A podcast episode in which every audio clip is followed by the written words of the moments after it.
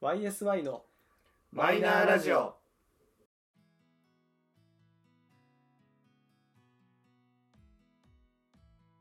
始まりました YSI のマイナーラジオこの番組は「オールナイトニッポンゼロでパーソナリティを務める佐久間信之さんに認知してもらうために素人3人が始めたラジオ番組です、えー本日も、えーこの2人でお届けいたしますどうぞどうも、ゆうじです、えー今日の一言は、今欲しいものということで、今私が欲しいものは、アンミカさんの日めくりカレンダーです。どうぞ。はい、えー、さとしです、えー今欲しいものは、えー電動式の昇降デスクスタンディングデスクですいいよね、スタンディングデスク。欲しい地味にいい値段するからね。まあ、ピンキリだけど、やっぱ、なんかね、その自分が仕事で、そのたまに扱うんだけど、前の職業でね、やっぱすごすごい欲しくなったもん。ウィーンって上がって、わすっげえじゃんみたいな。だからそういうテーブルをこう、なんかあの、オフィスに導入してるのって、やっぱ外資系が多かった。ねうん、どうしてもね日本の企業だとまだどうしてもね入れられない入れられないんだよねそんなテーブルが欲しいサトシと、えーそんな外資系っぽいテーブルに憧れる友人の今回お二人で放送してまいります。はいいきなりちょっとね 脱線の方をしたんですけれどもまあスッといったね。なんでねなんで脱線したかっていうとね私が今ねちょっとアンミカにハマってるんですよアンミカ関に係ねえ。脱線はいつも通り。そうそういやそのアンミカの存在を全然知らなかったんだけどフワちゃんの「オールナイトニッポンゼロでアンミカ会を聞いてからアンミカにドハマりするという今更なんですけどね、まあ、その放送の中で出てきた、えー、とアンミカさんの日めくりカレンダーがう欲しいやんけって思ってした 思ってしまった次第でございます。まあ、今回も、えーもうお聞きの方はご存知の通り、えー、ゆうすけさんは、えー今回までかなお休みうん、となっております。その予定です。はい、えーまあ、これも繰り返しになっちゃいますが特に病気とか体調悪いとかではなく、えー単純にお仕事がお忙しいとそうですとい。うところで、えー今回も、えーこの2人でお届けしてまいります。頑張りば。ということで今回のテーマは、えー2022年上半期前半で買って良かったものいえいやまあということでこの年になりゃたくさん物買ってんだよね。ね。 ということでまあね、まあ、あっという間に半年間が終わろうと終わったのかなこれをも放う送してるう頃にんは。、終わってる。うんうんっていうタイミングなので、まあ、ちょっとね前半を振り返りながら、まあ、買ってよかったものだったり、まあ、ちょっとありきたりなテーマではございますが、まあ、ちょっとしたあの良かったものの情報共有も兼ねて、うんえーお話しできればなと思います。いやほんとねなんかやっぱり買ってよかったなまあかたくさん数を買ってるからあれだと思うけど、うこんうやっぱ買って本当によかったものとか、うんえなんかいまいちだったなってものとかさやっぱいろいろあるけど、まうんあ、その中でもやっぱこう厳選して買ってよかったものをご紹介するから、うんまあそんな悪いものではないはず、うんそうねまたその人に合うか合わないかまあそうですね、うん、っていうじゃ形あですかね今回はユージからいきましょうかどうする一個ずついくお互いにまあ話の流れでもうそのままでいく じゃあとりあえずまず1個目自分から紹介させていただきますえっ、とね聞き慣れてない単語を今から言うのでちょっとえってなるかもしれませんが、えっと買ってよかったものはエスタロンモカ1212っていうやつを買って買ってこれは本当に良かったっす、えーまあ、っていうのもまああのまずそもそもこれ何ですかっていうエスタロンモカってやつはその眠気とかだるさにこのなんかお錠剤を飲むことによって、うんすごいそれが取れちゃう眠気眠くなくなるしなんかそのだるさ倦怠感とかもうん本当になくなるのまあ、ざっくり言うとカフェインだよね、そうですねうんまそあ、うモカってついてるぐらいなんでそうざっくり言うと、まあ、カフェインなんだけどカフェインにプラスなんかそういうある意味なんレッドブル的な要素も含めうんてるから、まあ、本当なんかあのコーヒーとかそういうエナジードリンクで取るやつを錠剤にしたやつみたいな感じそかうなだからねなんていうのすぐ秒で摂取できるし、うんなんならやっぱ30分ぐらいしてくるとガン決まりするからへえ超いいよこのエスタロンモカどこで知ったのこれは、まあ、あの佐久間信之さんのもうこれはもうあれですね媚び売ってますからね佐久間さんの「ずるい仕事術」っていう本をまあ、もうものの見事に買いまして、うんで読んだ時にこの佐久間さんが徹夜で編集とかをしてでもその流れでなんかこうお芝居とか映画を見に行く時にこうのんエスタロンモカってやつを飲んでから見に行くとその眠気に邪魔されないっなるほどね。ていうのがあってそれで「えそんなのあんの?」みたいなもう今までもうそのエスタロンモカの存在を知るまでってって眠気に勝つには眠るしかないと思ってたのもう必ずもう仮眠以外の選択肢がないと思ってたんだけど、このエスタロンモカを飲むことによって俺も眠気とかがもうなくなっていやこれマジでなんでこれもっと早く知らなかったのかなーって本当思うあなんなら多分ねこれもっと本当学生の頃の時とかのあー、そうね。欲しかった、確かに、それはそうかもしれない。うんまあ、一応ね、あのー第3種医薬品って扱いらしいので、あのーまあ、しっかり用法用量を守っていただきたいというところと。そうですねまあだだかからら、どうやらね、会う人会わない人が、そう、ま、い周りでいまもす分かれた感じでしょやっぱりその普段コーヒー飲んでる人はうん結構効く、うーん逆に耐性があるなんだけどやっぱりそのひそのカフェイン2粒摂飲むん取だにけ慣どれてない。そうそうそう、とかね一気にコーヒー34杯分のカフェインをグンって摂取できない人はやっぱりちょっとそれで気持ち悪くなっちゃったりすうーるんし、まあ、職場でも自分以外はもう受け付けないって評判だったから 多分人は選ぶ、まあまあまあま まああ。コーヒー飲んでる人とかは、うんまあ、多分問題なくうんそのカフェインの摂取だけでやっぱガン決まりできるから もしまあ飲んでみたいなって思う人は本当一箱その500円とかもしないんでぜひ飲んでもらえればと思いますこれ本当に効きますこれに関してはマジで一回飲んでみていけそうだったら箱買いしてもいいと思うね。良さそう。ちょっとね、それはね、気になってた。これ本当いいもう本当もうこればっかりはねマジ俺これを言いたくて今回のこの企画にしたところもあるから もうこれはね言えただけでもうわりかし満足でございます OK。やっぱね、紹介するときはこうだと思うんだよね。ああのさ俺俺ねあのね俺 YouTube をさあのそういうなんかあのこここういう風に紹介してる人のやつを見たことがなくて、これ嫁にもややられたのなんか「これが」とかって言われたんだけど「えこれ全然わかんない」っつ っていダメだよ、研究しないと。やなんかさちゃんとね、反射で見づらくなるんだから。あのまあ、我々はね、あの、画像を別で入れるかもしれないけど。うん、刺す刺す絶対刺 すそう俺さおその YouTube ネタあるあるとかがさやっぱ全然わかんなくてやダメだよ、化粧品とか出すときこうしないといけないっかぱら。やっぱそうなのなんかこうこうこういうそこそいうそう感じで反しょ射とかでね、見えなくなっちゃう。ああいまいちわかんねえなんかそういう YouTube 見ないんだよね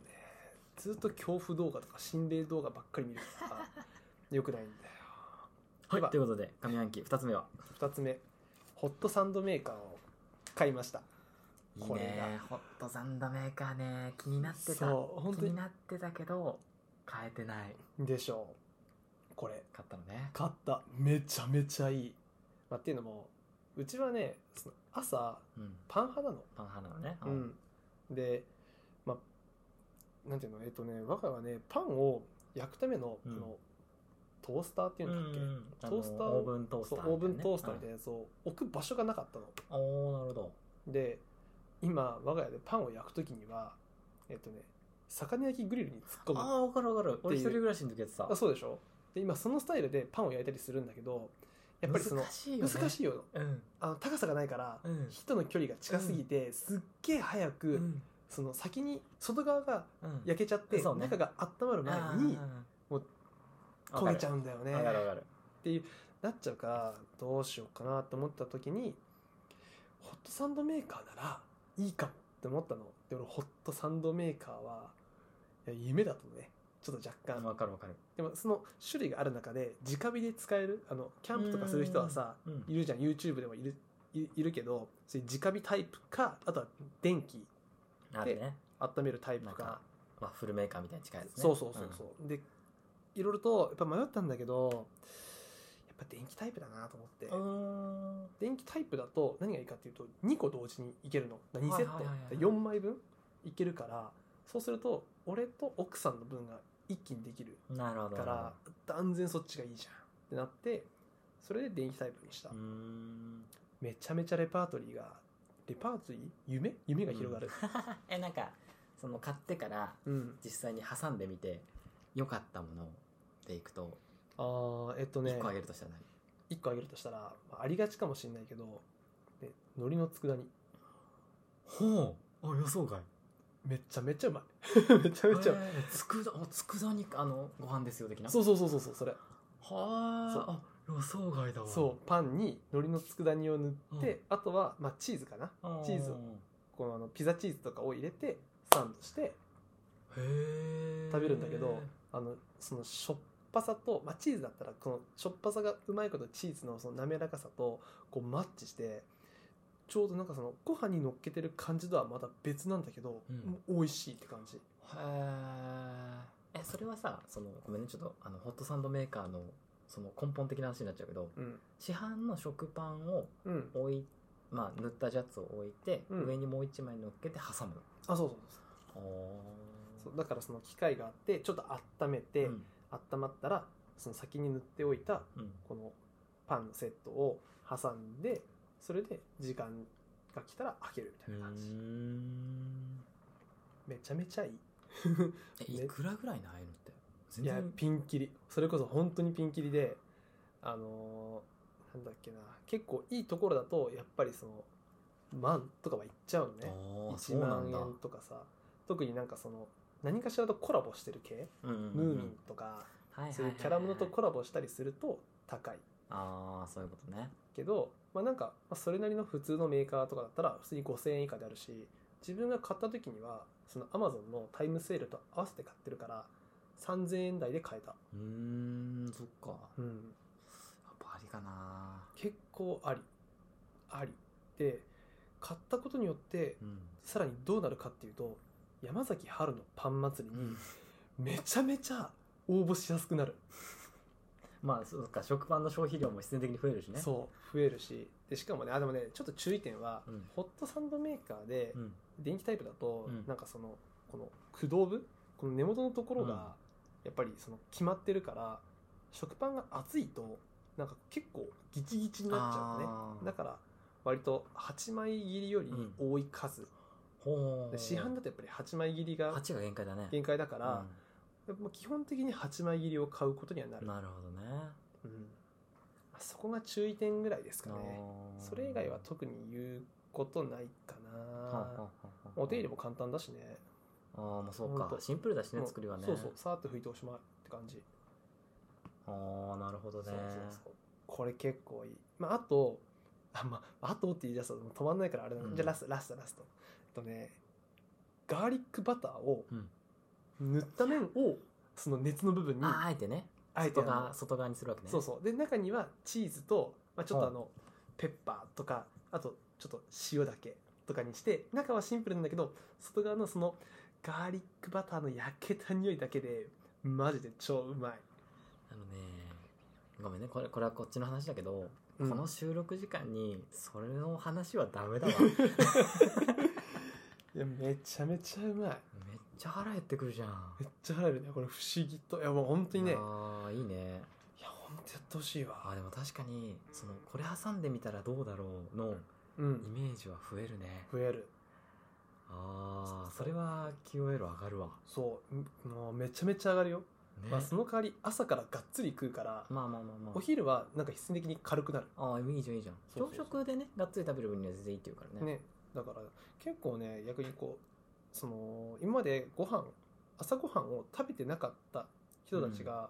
やっぱりそのお手軽だからすぐパンパンパンって作ってボンって焼いてで56分焼いてる間に自分の朝の準備をやって、うんあバーってご飯食べるとか電気式だとそれこそねそうそうタイマーとかついてればそうそうそう挟なんんですよでその間に準備してとかできるもんねできるああいいねだからね結構その朝ごはんを食べる習慣を身につけたいなって思ってる人は、うんまあ、嫌いじゃなければホットサンドメーカーで全然代用できると思ういいね正直朝ごはんを食べるっていうことだけだったらパンにソースとチーズとマヨネーズもうそれだけでほぼお好み焼きですよこんなものは っていう感じだからもうそれでも結構これ食ってたけどねあーうめえと思ってあとはそこにいいねまあちょっとあのあのキャベツとか千切りとか、うんうんうんまあ、あとはねそのベーコンとか入れたりするとうまいこと見事にうねんなんかちょっとお好み焼きっぽくなるからうんうんうんそれはそれでいいかなと思ったりねなんで結構なるほどねだから凝る凝ると止まんない、ねいろいろできるね、うん、あとは体重維持が、まあ、その分ね課題になりますんでそれはもうね他の2色でどう調整するかですよそうそこねそうだな俺いいね一回ここでやめとこうかなさすがにもう一個用意したけどまあもう一個はね、すぐすぐ終わるんだけどまあ別にこの後の話にわざわざ入れな入れなくてもいいかなっていう ぐらいのものなんでねはいじゃあサトシからはい、最近あ2022年前半上半期にうん、買ってよかったもの何かございますかでよかったものというか、まあ、俺の場合はなんだろうものっていうよりはうんなんだろう体験とも違うけどうんあの、まあえー結論言うと、えー全身脱毛を始めました、はいまあ、あの厳密には去年の年末から始めたんだけど、うんあのーまあ、主に今年に入ってからうんまあ通あのってるうん通ってる部分のところで、えーうん、それが、まあ、大きい買い物でもあったしうんうん実際やっぱり何回かやっていく中ですごい実感をし始めてるから、うんうん今年入ってからやってよかったわーっていうとこかな、すごい聞くもんねうんめちゃめちゃいいそのもともと去年ヒゲはやってて、うんまあ多分ラジオでも話したかもしれないけどヒゲはやってたけどその要は顔よりも下うんをどうするかっていうのがあってはいはい別になんかもともとすごい濃いとかでもなかったんだけどうんヒゲをやり始めてからいらねえなってあー感じてきてしまってうんでまあね今最近やっぱさその最近本当男性の脱毛に対してのハードルがめちゃめちゃ下がってねるじゃない、低いうん、でそれこそ SNS とかさ、うんツイッターなのインスタグラムなのでもガンガン広告が流れてくるようになってるじゃないなってるなってるやっぱそういうのもあって、まあ、ちょっとね敷居が下がったのもあったから、うんあれちょっとやってみようかなっていうのでやり始めたらこれがまたいいのねああもうねなくなってみるとなくていいっああてなってきたそれはあるよねうん脇とかさうんいらんやんっていらないよねうんなんかえあることに対してデメリットしかなくないって思うぐらいになってきちゃってうーんもうそうなるとねでねまあね脱毛はねあれねあの再現はなくなるあその最初は俺腕とかまあ多分ねこのあの映像が出るようになった頃には多分映ってるけどーうん腕はもともと全然別に濃くなかったのよはいはいで毛も細かったしおお別にやんなくてもいいかなと思ってやり始めた頃は腕はやらなかったのよ、うそのんやる部位に入れてなかったんだけどうんいざ他をやり始めたらうん今まで別に細くて気にならないなって思ってた腕さえ気になるようになってきておおはいはいはもうこっちもやろうと思って結構追加で入れたもいうーんうねあいらないってなってあまあいや自分の職場にも脱毛を始めた人がやっぱ何人かいるのよ、んあれさもう一人脱毛始めてそれを見ちゃうとえ俺もやりたいって思う人めちゃめちゃ多いうんあれ、やっぱね身近でいるとあの余計かもしれないねねやばかったもうだってその人も結構毛深い人だったんだけど、うん腕つるつるんだったもんねやっぱねなんか自分がやってるからこそかもしれないけど、うんなんか電車とかでもさなんだろう、まあ、今ってさマスク多いからさ、うん例えばヒゲとかもそうだしうんなんか今まあだんだん暖かくなってきて半袖とかさの人も増えてくるけど人の腕とか見ちゃうもん見ちゃうわかるでなんだろう今までのこの生きてきた31年2年ぐらいのうん人生の中で女性が言ってた清潔感の意味がちょっと分かってくるおやっぱ自分が脱毛してるからこそ気になるじゃんうんで女性って結構脱毛やってる方が多いわけじゃんまあ多いねだから多分こういう感覚だったのかもなと思ってああ自分がやってるからこそ気になっちゃうんだろうなみたいな、ああはいはいはい、はい、やっぱ目についちゃうんだろうなっまあそうだてねいう感覚がちょっと分かった、なあやっぱ自分がケアしてるところってある意味そこそのケアしてる場所って自分が好きになるじゃんそういうなんかそうね白い歯とかさ綺麗なな二重とかさ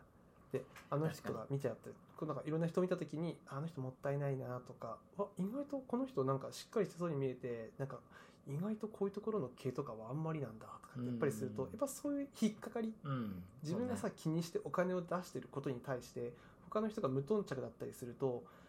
なんとなくあこの人と感覚って合わなかったりするのかなみたいなそういうきっかけにはなりがちだよね、そうねそうするとやっぱりその脱毛を始めたことによってなんかその女性陣のその感覚っていうのをもうつかめるっていうのはそれはもうんうんう必須だよねなんかねだから本当さ本当し男性脱毛が普通にどんどん多分これからなってくんだろうなうってん思うからうんなんだろうねまあやっぱ興味を持ったからこそその情報が入ってくるのもあるんだろうけど、うんたまたまさその仕事からあのお客さんの中で脱うんとねメインはネイルサロンかうやっんてる人が、まあ、個人事業主やってる人がお客さんで来た時があって、でまあどうやら脱毛もやってるとおうはいはいで話聞いてったら一番若い人って何歳ぐらいからやるんですかってでまあ男の人も、まあ、たまにあるって言うって、んで聞いたら中学生がいるって、そっか中学生かでやっぱりまあやっぱ聞いてると親の世代がさもう若い世代じゃん、うんそれこそ中学生がお子さんだとやっぱり40代の親御さんとかはいはい50前半ぐらいの親御さんとかあが出てくるかららお母さんがお金出してやらせるんだってあーまあまあまあねそう子供からそもうだよねやりたいって話が出てきてっうんていうのでやり始めた子がいるらしくてあすごいなぁと思ってーうんでも確かにもうそういう時代なのかもなってそうだよね、まあ、変なんださお金があってで子供がやりたいって言ったことを特に拒否する理由がなかったら、まあそうねさせてあげたいよね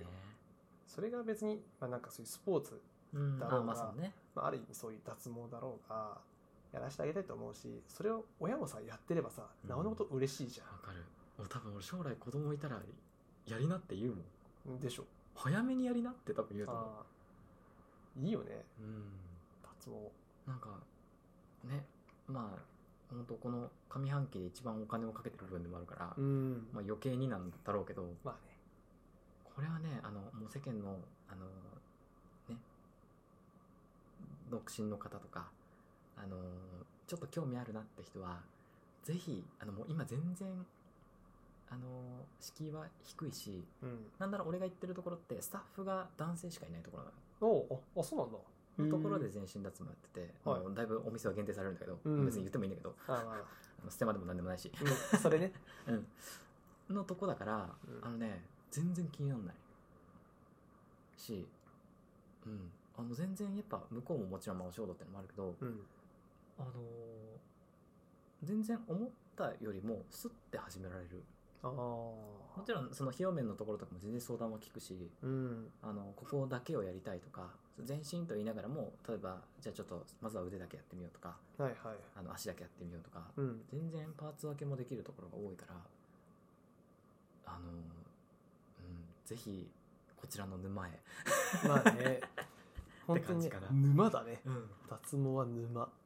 まあ、あとはな医療脱毛とかさあそうねあと美容脱毛とか,、なんかそういったところがあるからそういったところはちゃんと、うん、まあ、この SNS 時代というか、ネット社会時代だからちゃんと自分で情調報べ収集たはね上ぜでひしてもらって自分に合う合わないがあると思うからそうそう納得した上で、うんまあ、安いお金じゃないからさ決してそ,、そうまあ、そういった分かった上でのうん挑戦というかサービスになるから、うんそのあたりはちゃんとご自身でご理解していただければとそうね思います、まあ、俺も一回体験行ったけどそうね本当にあのもうクソ笑われる サトシにクソ笑われる脱毛に行ったけどねあれは第三者から見ると超面白かったでし ょいやあのね麻酔は絶対いるから本当にいるなんだろうね、まあ、ちょっと今日ねユースケさんいないけど俺もともとだって脱毛を始めたきっかけはユースケさんだからねああそうだよねまあ気にはなってたけどみ近い人間で脱毛をやってるっていうのが分かったのが最初がユースケさんだったうから、んだからそっからじゃあそこに行ってみようでヒゲ脱毛始めてるからねああそうだよね意外だったよねユうスケとかさあんまり気にしてないような俺雰囲気を勝手に思ってたんだけど、あえああそうだったんですねって思ったもんなんなら多分一番美容敏感だよね、そうだよねう。ん、あれ、凝り性だもんね。あまあねそうねそう、ユースケね、変にスイッチ入ると、あ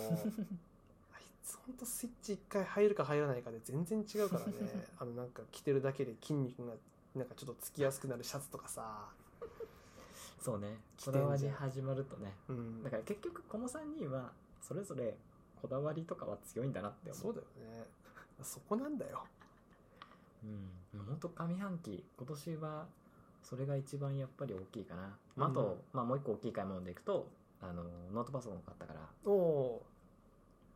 まあずっと、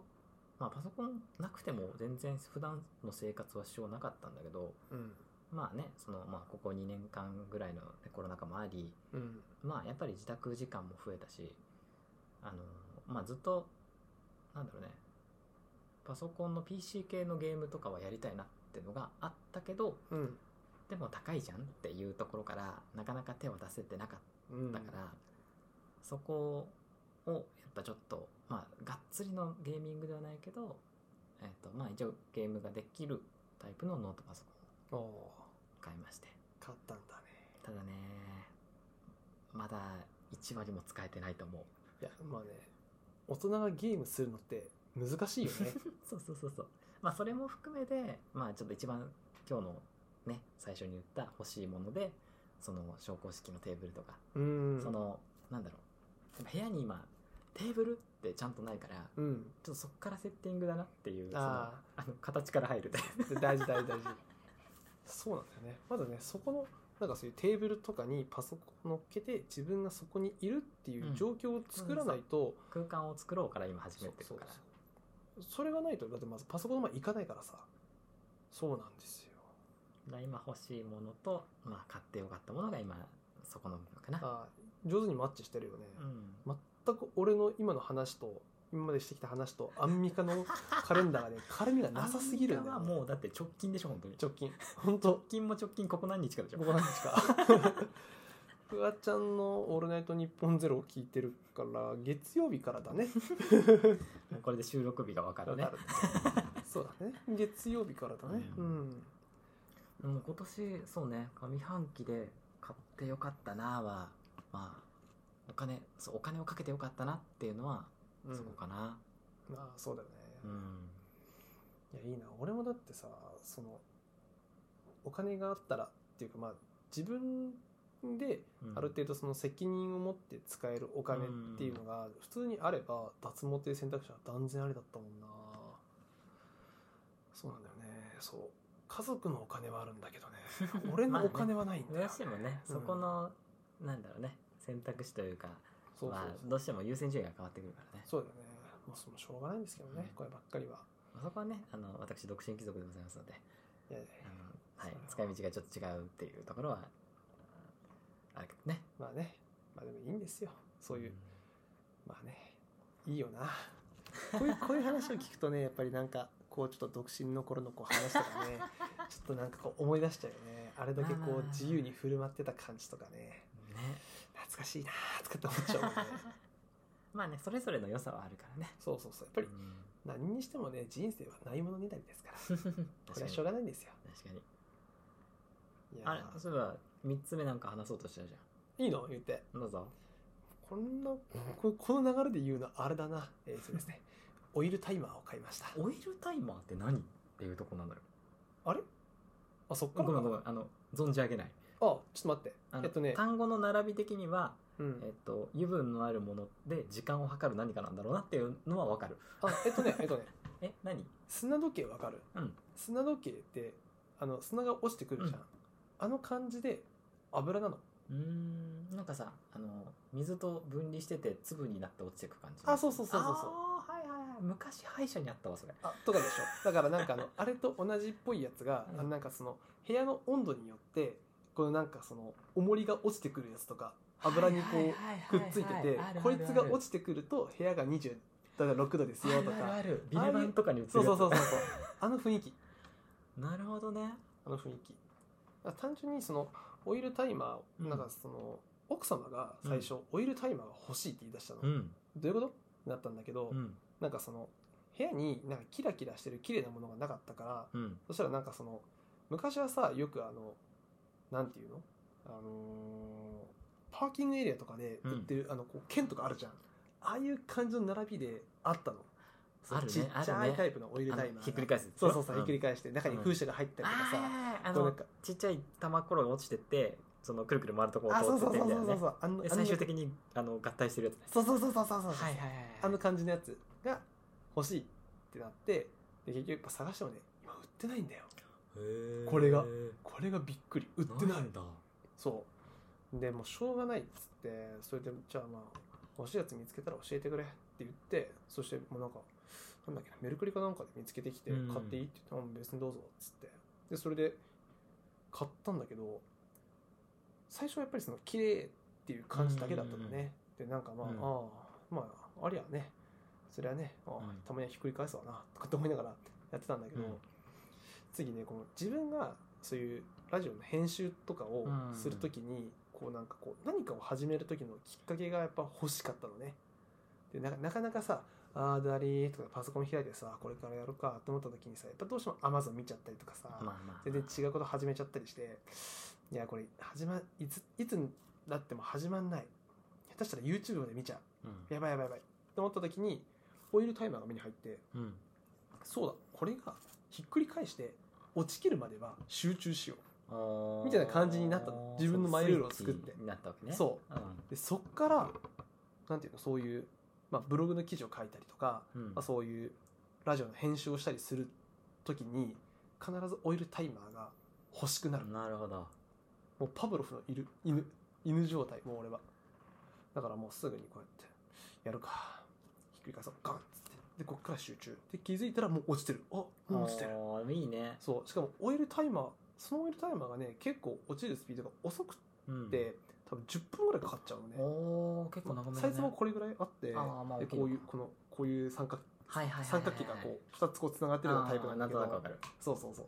あれがね結構いいんだよへえやっぱ砂時計だと10分って多分む無理なんだよ結構な量になっちゃ重うね力だからどうしても、でやっぱりオイルタイマーとかだと多分そういう中の配合を変えることによって割と多分時間調節効くんじゃないかなうーんなるほどねだからこうやっぱりその砂時計とかってさもう時間を計るのがメインなんだけど、うんオイルタイマーはその落ちていく様うん時間の経過を目で見て楽しめるものだからうんやはりその見せたがるのね